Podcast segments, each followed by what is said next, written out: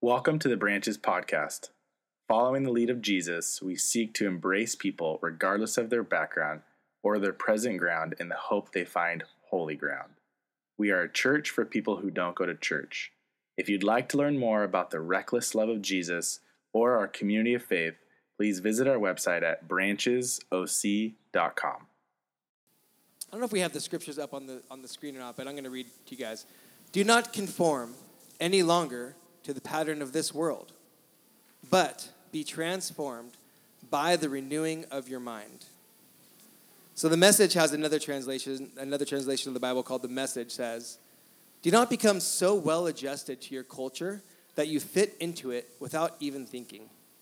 Instead, fix your attention on God. You'll be charged from the inside out. Ready, ready, readily recognize what He wants from you and quickly respond to it. Unlike the culture around you, always dragging you down to its level of immaturity, God brings the best out of you. God develops well formed maturity in you. Galatians 4:19 says, "I am again in the pains of childbirth until Christ is formed in all of you." now, a man probably wrote this. so he may not have been well acquainted with uh, actual childbirth. That's my son. Hi. He's in here because he was vomiting till four in the morning. I'm sorry. Um, but I think that what he was trying to grasp from this was um, just from experiencing probably secondhand, like the screaming agony and um, pain of childbirth, that um, this is how strongly I feel about Christ being formed in you all. So again, it says Galatians 4:19, I am again in the pains of childbirth until Christ is formed in all of you. 2 Corinthians 3:18. And we all who with unveiled faces contemplate the Lord's glory are being transformed into his image with ever increasing glory which comes from the Lord who is the Spirit. We are being transformed into his image. And we have two passages from the Gospel of Luke.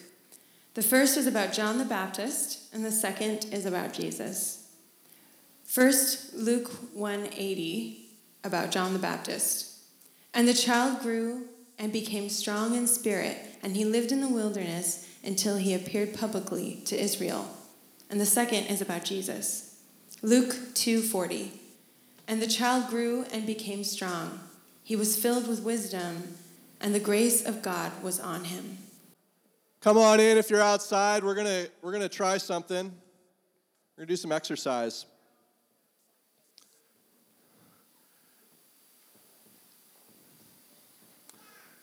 So we're going to move to a time of, of practice called contemplative prayer. Uh, so if you came to church thinking we weren't going to do church things, you were sorely mistaken.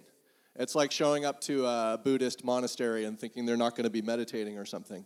Uh, so it's a practice that can help us experience the presence of God. That's what this is going to be. There's many forms of prayer, and because I'm sort of a novice, and I know that some of you are, are experts in prayer out there, you're just going to have to bear with me as I try to lead us in this exercise. But uh, you remember in like junior high when they made you, you know, jump do jumping jacks in middle school or whatever, and at least for me, we're all in lo, you know rows and we're doing our jumping jacks and then uh, push-ups and stretches and all these things, and we didn't realize that we were actually exercising in those moments. We were just following orders or whatever.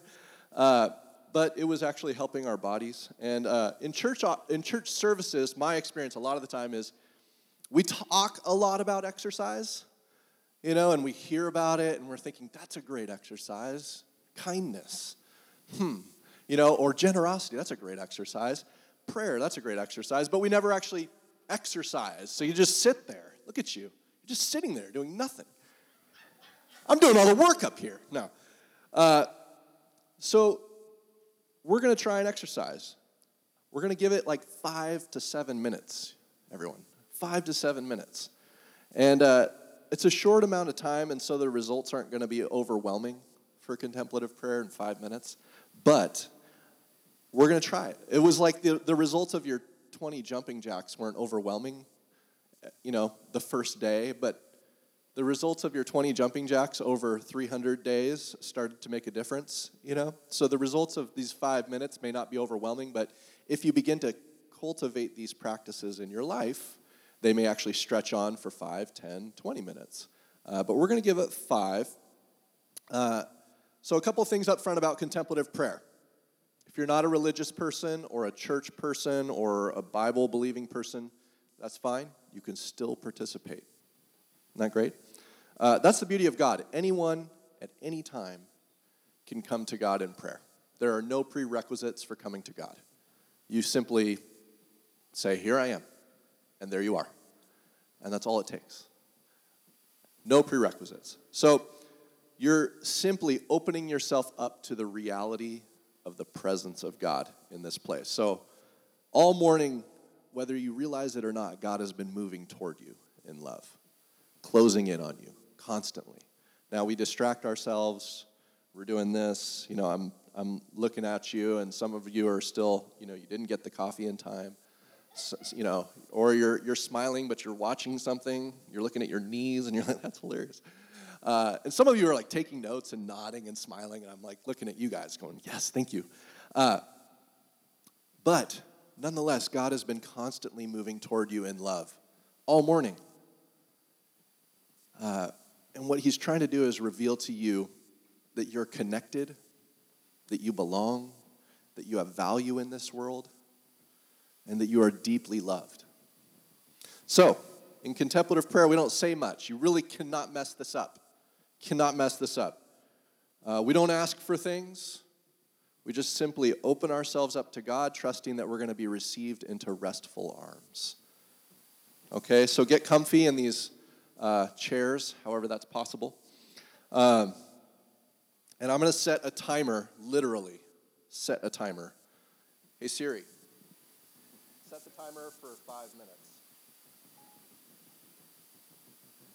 Come on. Okay, your timer is set for five minutes. That's happening. Here we go. We're going to be silent, all right? Close your eyes if you can. Uh, for those of you who have not slowed down for five minutes all week, this is going to feel like an eternity. Uh, you may be tempted to fall asleep. Try to stay awake. Try not to be a distraction to those around you. Uh, one way to quiet our minds is to quiet our bodies. So just spend some time relaxing your body. Take some deep breaths, but don't be a distraction to those around you. Take a deep breath and, and keep taking deep breaths. And maybe in your mind, say to God, here I am. I am with you. Here I am. I am with you. There's nothing to achieve, nothing to strive for. Just be in the presence of God. No agenda but to be with God in this moment. You don't need to control it, influence, just be open to it. As your mind wanders, simply bring it back to that word Here I am. I'm with you. All right. All right, just slowly bring yourself back into this moment.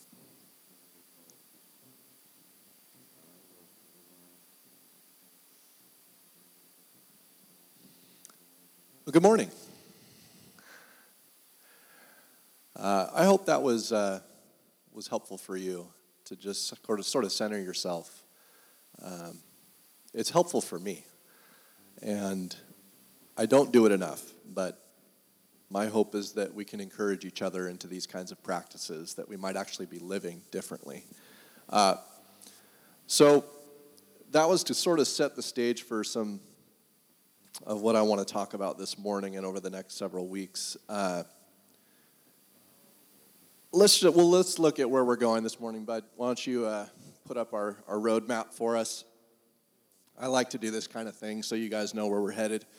What are you doing here? Uh, a philosopher, a chaplain, and a disciple. Sounds like a joke. Uh, in versus like. You woke up like this. It matters what you think. Jesus, Christianity, the curse of Ham, and not by accident. So, pretty straightforward. What are you doing here? What are you doing here? Uh, so many things bring you here on a Sunday. Maybe it's your spouse.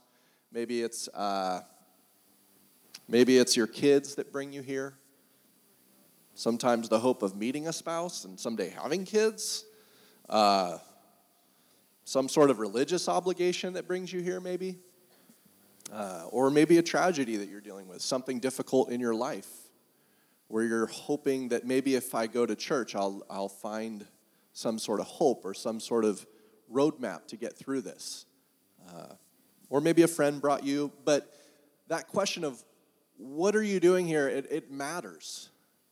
It sets the stage for why you're sitting in these extremely comfortable, beautiful blue chairs that you probably have in your living room. It sets the stage for that. And then if you pull back just a little further, what are you doing here? And you kind of, you know, you're taking the little view from the moon, looking down at Earth, and you're thinking, what am I doing there? What am I doing here on planet Earth? That's a bigger question, right? What I would call maybe your paradigm, how, how you see the world, how you see your place in this world, how you think about your place in this world. Uh, and that matters. So when I, when I think about this philosopher, chaplain, and a disciple, uh, I am the disciple, the learner, the student in this story. But uh, I went to a small Christian liberal arts college nestled in the foothills of Santa Barbara called Westmont College. That was like written on the brochure, I think. Come, enjoy. It was, it, if you've been there, it's much like a summer camp. Uh, it's beautiful and small and Christian. Uh, and, and I liked it a lot. Uh, and the chaplain, while I was there, was a man named Bart Tarman. And it is from Bart Tarman that he was the inspiration and a lot of the brains and research behind these next four weeks of teaching that I'm doing. So I'm pretty convinced that a lot of pastors, they pretty much are just cycling through other people's stuff. And eventually, you know, they might get back to their own stuff again. like, hey, I, just heard something that I think I preached on six years ago, and it's now come back to me again. Uh, and I want to preach on it because I liked how they said it better than how I said it. And so a lot of this is going to come from Bart Tarman, and you're going to hear his name over the next few weeks. But he was the chaplain at this, univer- this college where I went to school, and we had to attend a chapel service three times a week in the mornings. And Bart would invite various speakers to come and share. One of those speakers was a philosopher. His name is Dallas Willard, Dr. Dallas Willard. Uh, you may have heard me use that name. You may have heard that name. He was, a, he was the chair of the philosophy department at USC. Some of you have heard of the the college USC, um, or perhaps cheered for their team, uh, the, the Trojans. I had to look at my notes. I no, I'm just kidding. I didn't. Uh, so Bart had invited Dr. Willard to come and, and share, and they were both going to kind of share a little bit. And Dr. Willard was like a hero to Bart, who loved to study the life and teachings of Jesus and discipleship. And Dr. Willard was sort of a guru, a master, an expert in this field. And Bart decides, I'll go first, you know, because we're not going to end, you know, I'm not going to try and follow Dallas, Dr. Willard on this. And so he says, I'll go first. So he gets up there and he starts preaching. And, you know, as a preacher, like I said, we're looking for cues. Like, are, is the audience with me? Are you guys here? Are you awake? You know, my, my, one of my professors used to say, questions, comments, evidence that you're alive. Um, raise a hand, something like, can I, are you here? And so he's looking, trying to make eye contact. I want to talk to you. I want to talk to you. I want to talk to you. And but he's kind of avoiding Dr. Willard because it's, it's you know kind of a hero. You're like, I don't really want to know how he's responding to what I'm saying.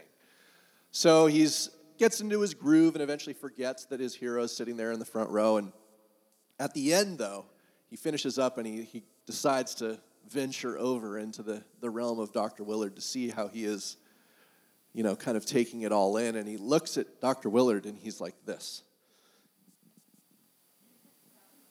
Just hands in his his head in his hands, and Bart's thinking, "Oh no, it's gone much worse than I expected." And uh, and then Dr. Willard looks up at Bart, and he's weeping. And they have they they go to lunch afterwards, and he says, "You know, Bart, I don't think I've ever heard anyone talk about Jesus and believing in Jesus the way that you do. We need more people doing that. So many more people doing that. And Bart is just eating it up. This is like blowing him up. He loves it. He's just taking it in. Wow, what a compliment from such a trusted and admired source.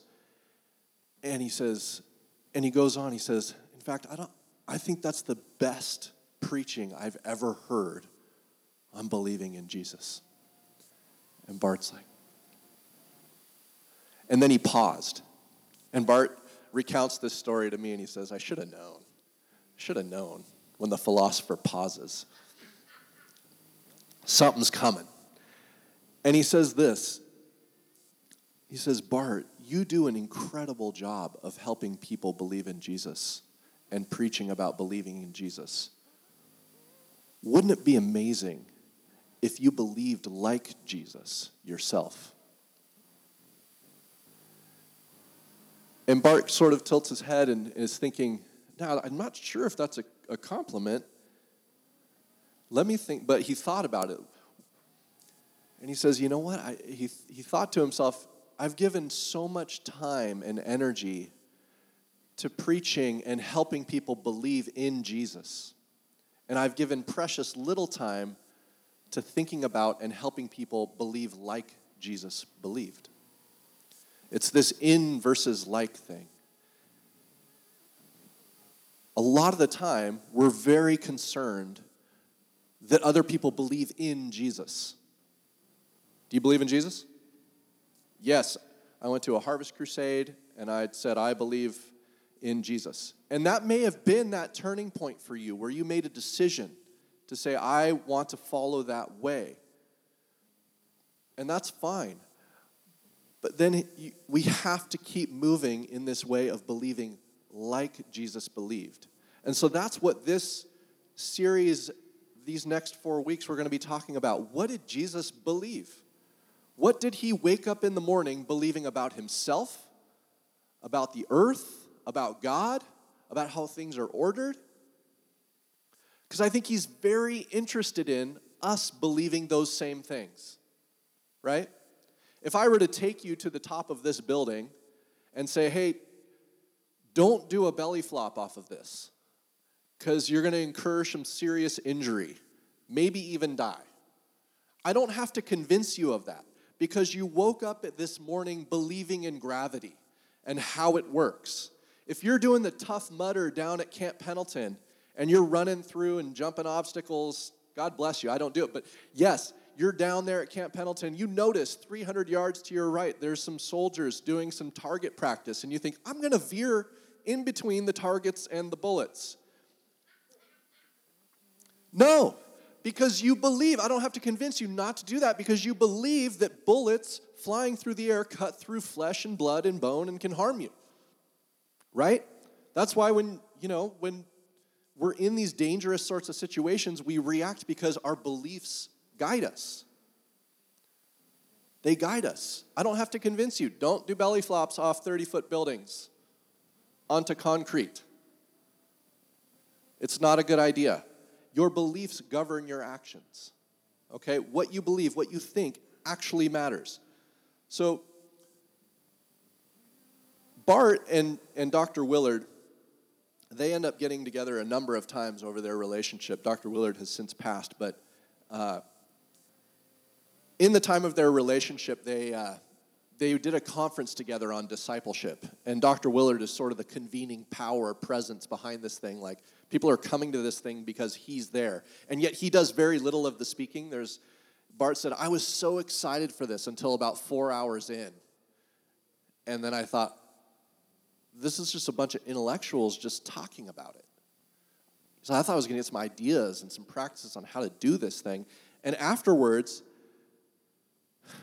Two days later, he's sitting with Dr. Willard, and Dr. Willard says, Bart, do you think that discipleship is this difficult? And, and Bart says, No. Do you? And, and, and Dr. Willard says, No, I don't. And Bart asked him, What do you think discipleship is? And the philosopher, with a jam packed sentence, says it in one sentence. He says, Discipleship is learning to obey Jesus in everything. Learning is a process. not a one time deal. To obey, that, that's your action. Jesus, that's a person in all things. If you believe what Jesus believes, you will obey him in everything. It follows. Now, it doesn't follow perfectly, I don't believe, in this life ever. Some of you may have figured out how to do that perfectly. I have not. I, I, uh, the other day, I was t- having what I would call a marital discussion with my bride. Um, and after three days of being a bit sideways in my behavior and in my attitude, uh, I was, she said to me, you, you really ought to just go and reflect a little bit. Take some time. Uh, and I did. I actually went and took some time and just thought about my actions and thought about how I'd been the last several days. And I thought, I'm missing it. I'm in the wrong. I uh, don't know how or why, but I'm disconnected from reality. I'm living out of a false sense of myself. I'm defensive. I'm impatient. I'm aggressive. I'm short tempered. And Anna brought some of these things to my attention and said, It's been like three days, babe, of this. Surprise. You know, uh, sometimes, you know, you see the person up here and you think they don't have marital discussions in their family. We do. Or an argument, whatever you want to call it. So I just sat there with these thoughts running through my head about how I'm justified in my arguments and about my defense, and I thought, this is my wife. She loves me deeply. She wants to see me at my best. She wants my best from me. She prays the best for me. She hopes God will bless me. And she's telling me I'm a little bit off for like three days. And I begin just to say to myself, you, you got to stop trusting yourself right now.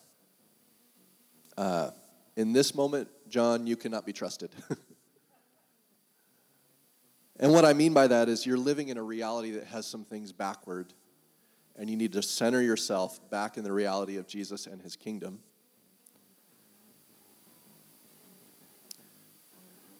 And when you do that, your life is reordered. We had these, these uh, verses that Jeremy and Hoku shared uh, don't be conformed anymore to the pattern of this world, but be transformed by the renewing of your mind. Uh, Paul was experiencing the, the pains of childbirth. Uh huh, sure, Paul. But seriously, he just had this agony until Christ was formed in us. He couldn't wait. Please, please have Christ be formed in you. I feel so strongly about this. Uh, Jesus grew in, in wisdom and in strength. John the Baptist grew in strength of the Spirit. There's this process of growing, you're learning, you're becoming. And for me, I was a little bit off. And I'm thinking, well, what if my paradigm, and maybe what if your paradigm, what if your way you see the world, the way you understand the world, is different than the way that Jesus sees the world and understands the world? You may have a great one a great paradigm and understanding of the world, but what if it's different than how Jesus sees it? Uh, you woke up like this. I think I have some sort of slide for this. Yeah. There's certain things you woke up believing. I hope.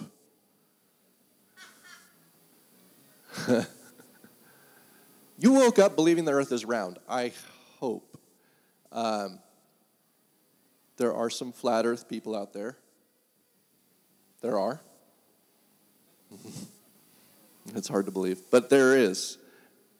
You woke up this morning believing that the earth moves around the sun and not the other way around. You woke up believing certain things about our culture. You woke up probably believing that if you work hard, opportunities will come to you. Your hard work will pay off. Uh, you woke up believing that you have individual rights. You woke up believing that. I have rights. 300 years ago, people woke up not thinking that. There's a king, and I'm a subject. And I don't have rights. I am subject to the king. Here you're like, no, I have a vote. Hello? I have rights. You can't just do that. It used to be individual freedom for the common good. Now it's pretty much just individual freedom uh, for my good, right? That's where it's moved.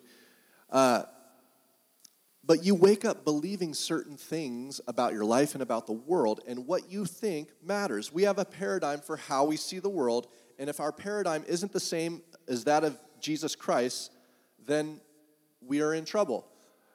What you think matters. Look at this next slide here. Uh, this is going to make a lot of sense to you. Um, buddy, help me out here. Antonio Egas Moniz was awarded the Nobel Prize for Physiology or Medicine in 1949 for what? Anyone? Anyone? Anyone? Anyone? The lobotomy. The lobotomy, where they take an ice pick and shove it into your head and wiggle it around. That's literally the, the procedural, what they did. They did 20,000 plus of these in the United States, where they would shove an ice pick right here above the eye and then wiggle it around. He got the Nobel Prize in 1949 for that procedure that helped people with certain psychoses. It turned them into these very docile, pleasant, incapacitated, handicapped people that could no longer. JFK's sister had one of these and was incapacitated, uh, essentially a vegetable for the rest of her life.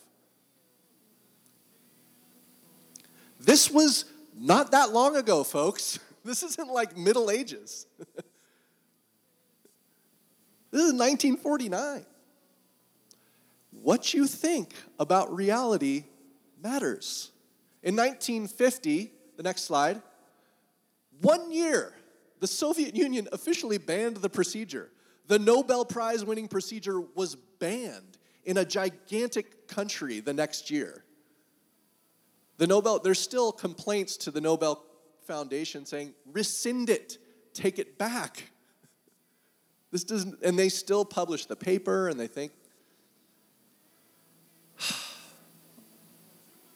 what you think matters. I think the next slide is, uh, or the next thing I had on there, I don't think it's the next slide. Yeah.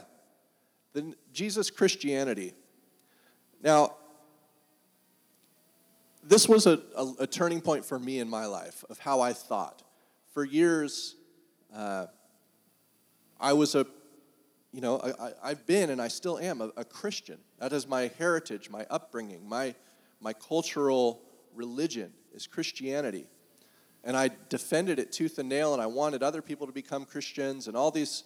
And then I met this man who had traveled to about 220 different countries. He, at that point, had not been to uh, two very remote island nations. And he said, You know, John, a lot of people want Christ, but they don't want Christianity. And in fact, in a lot of nations, when you say Christianity or Christian, they want to know which one. Is it the Pentecostal Christians? Is it the Lutheran Christians? Is it the Baptist Christians? Is it the uh, Assemblies of God Christians, the Seventh day Adventist Christians? Is it the Mormon Christians? Is it the Catholic Christians? Which Christians are you talking about? And we just assume, well, it's the evangelical non denominational Christians like branches, right? Uh,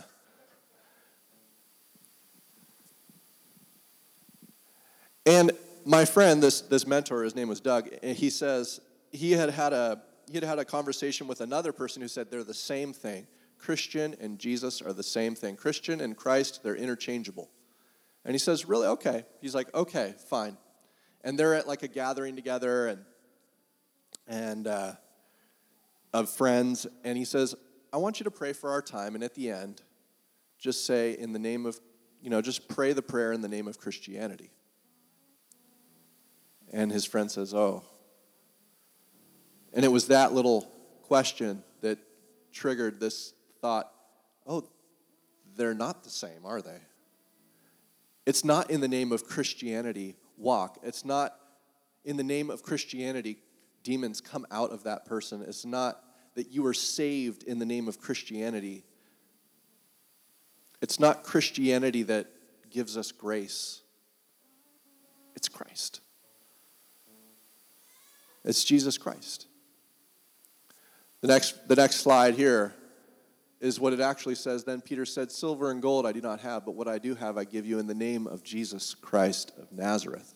Walk. What you think matters. Jesus was not trying to push a new religion on all of us. He was trying to open up a whole new way of being in the world that was available in his presence. What you think matters, let's go back uh, in our own church into the 1800s. The curse of Ham. Some of you don't know what that means. It's not like the curse of pigs that have turned into ham, and uh, it's okay. I wouldn't really know either. Um, cursed ham, you know, Thanksgiving or something like that, or Christmas. The curse of Ham is Canaan's son, and they, they believed this is what people believed. The curse of Ham was a curse of God on people, and that African people and African American people, their skin was blackened because of the curse. And because they believed that and they had these horrible interpretations of the scripture, they used it to justify not treating blackened people as real humans. So, of course, those people have the curse of Ham. The curse of God is upon them. We shouldn't teach them to read. We shouldn't give them equal rights. We shouldn't allow them to speak. We shouldn't treat them as human beings. And we used it to justify slavery. You know, the Southern Baptists are, were originally Southern Baptists because they wanted to retain slavery. And so they separated from the Northern Baptists. And it wasn't until 1995 that they recanted of their racial and white supremacist roots and said, yeah, we got that one wrong. 1995, that was not that long ago. Some of our bad thinking sticks around for centuries.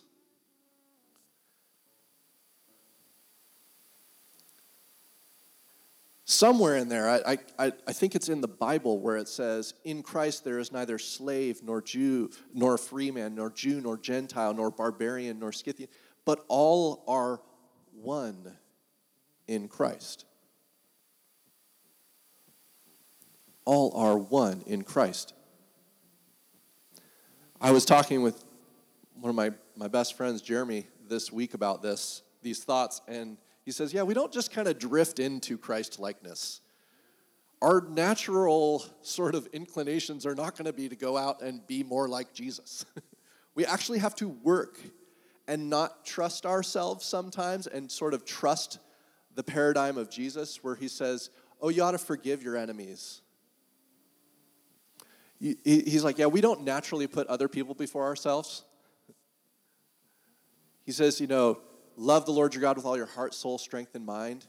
That's the first and greatest commandment. And the second is like it love your neighbor as you love yourself. All the law and the prophets hang on these two commandments.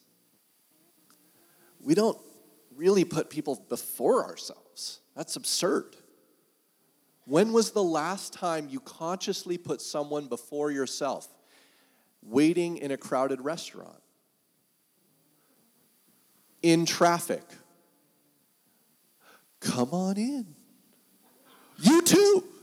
And you. And you. And all the people behind you are going, What is going on with that guy? He's letting everybody in. They're, oh, doesn't it drive you nuts? That one, you know, Honda Accord that just slipped through right at the end, and you're like, injustice. You know, I waited here all this time, and you just got here and got in. Oh, why? Treat others. I, it, I mean, at the dinner table. No, go ahead. It's the last garlic bread roll, but you take it. you have it as you feel it inside. oh, what would it look like to put others before ourselves? This doesn't happen by accident, this happens on purpose. Let's go to this last, I think this is our last slide, isn't it? Let's see, maybe I missed something. Yep, this is it. So, who's with me? Who's with me here? Are you willing to try to begin to believe what Jesus believed? Make the decision today. I want to believe what Jesus believed. I want to believe like Jesus. The actions will follow. So, this is this is our verse for the week. I want you to wake up in the morning tomorrow morning and just check your beliefs. Just check them. Just say, okay, I believe the world is against me.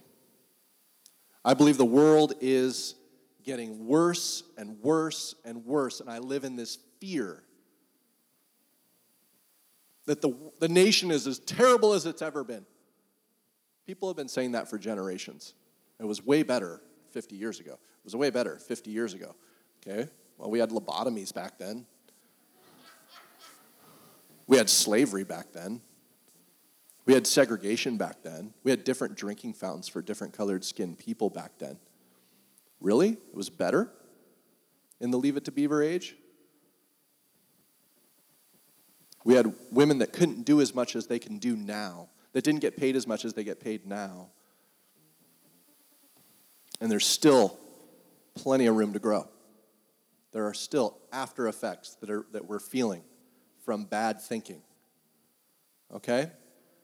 Jesus didn't wake up in the morning with fear. In fact, one of his disciples, John, said, a complete kind of love, a whole kind of love. It casts out all kinds of fear, all of it. It gets rid of it. And Jesus woke up with love as his context. That was his guiding motivation each day. Joy was his context, forgiveness at his fingertips. Oh, that we could wake up and live one day really well with nothing but love and joy in our hearts, forgiveness at our fingertips, and joy as our context. Come on. Come on. Do not let the world squeeze you into its mold any longer but be transformed by the renewing of your mind. You wake up tomorrow and you say, I am loved. And already God is trying to reveal it to me. I haven't even gotten out of bed. And already He's trying to reveal to me I am valued and I am important and I am deeply loved. Let me pray for us. Jesus, thank you for your words. May we be guided by them.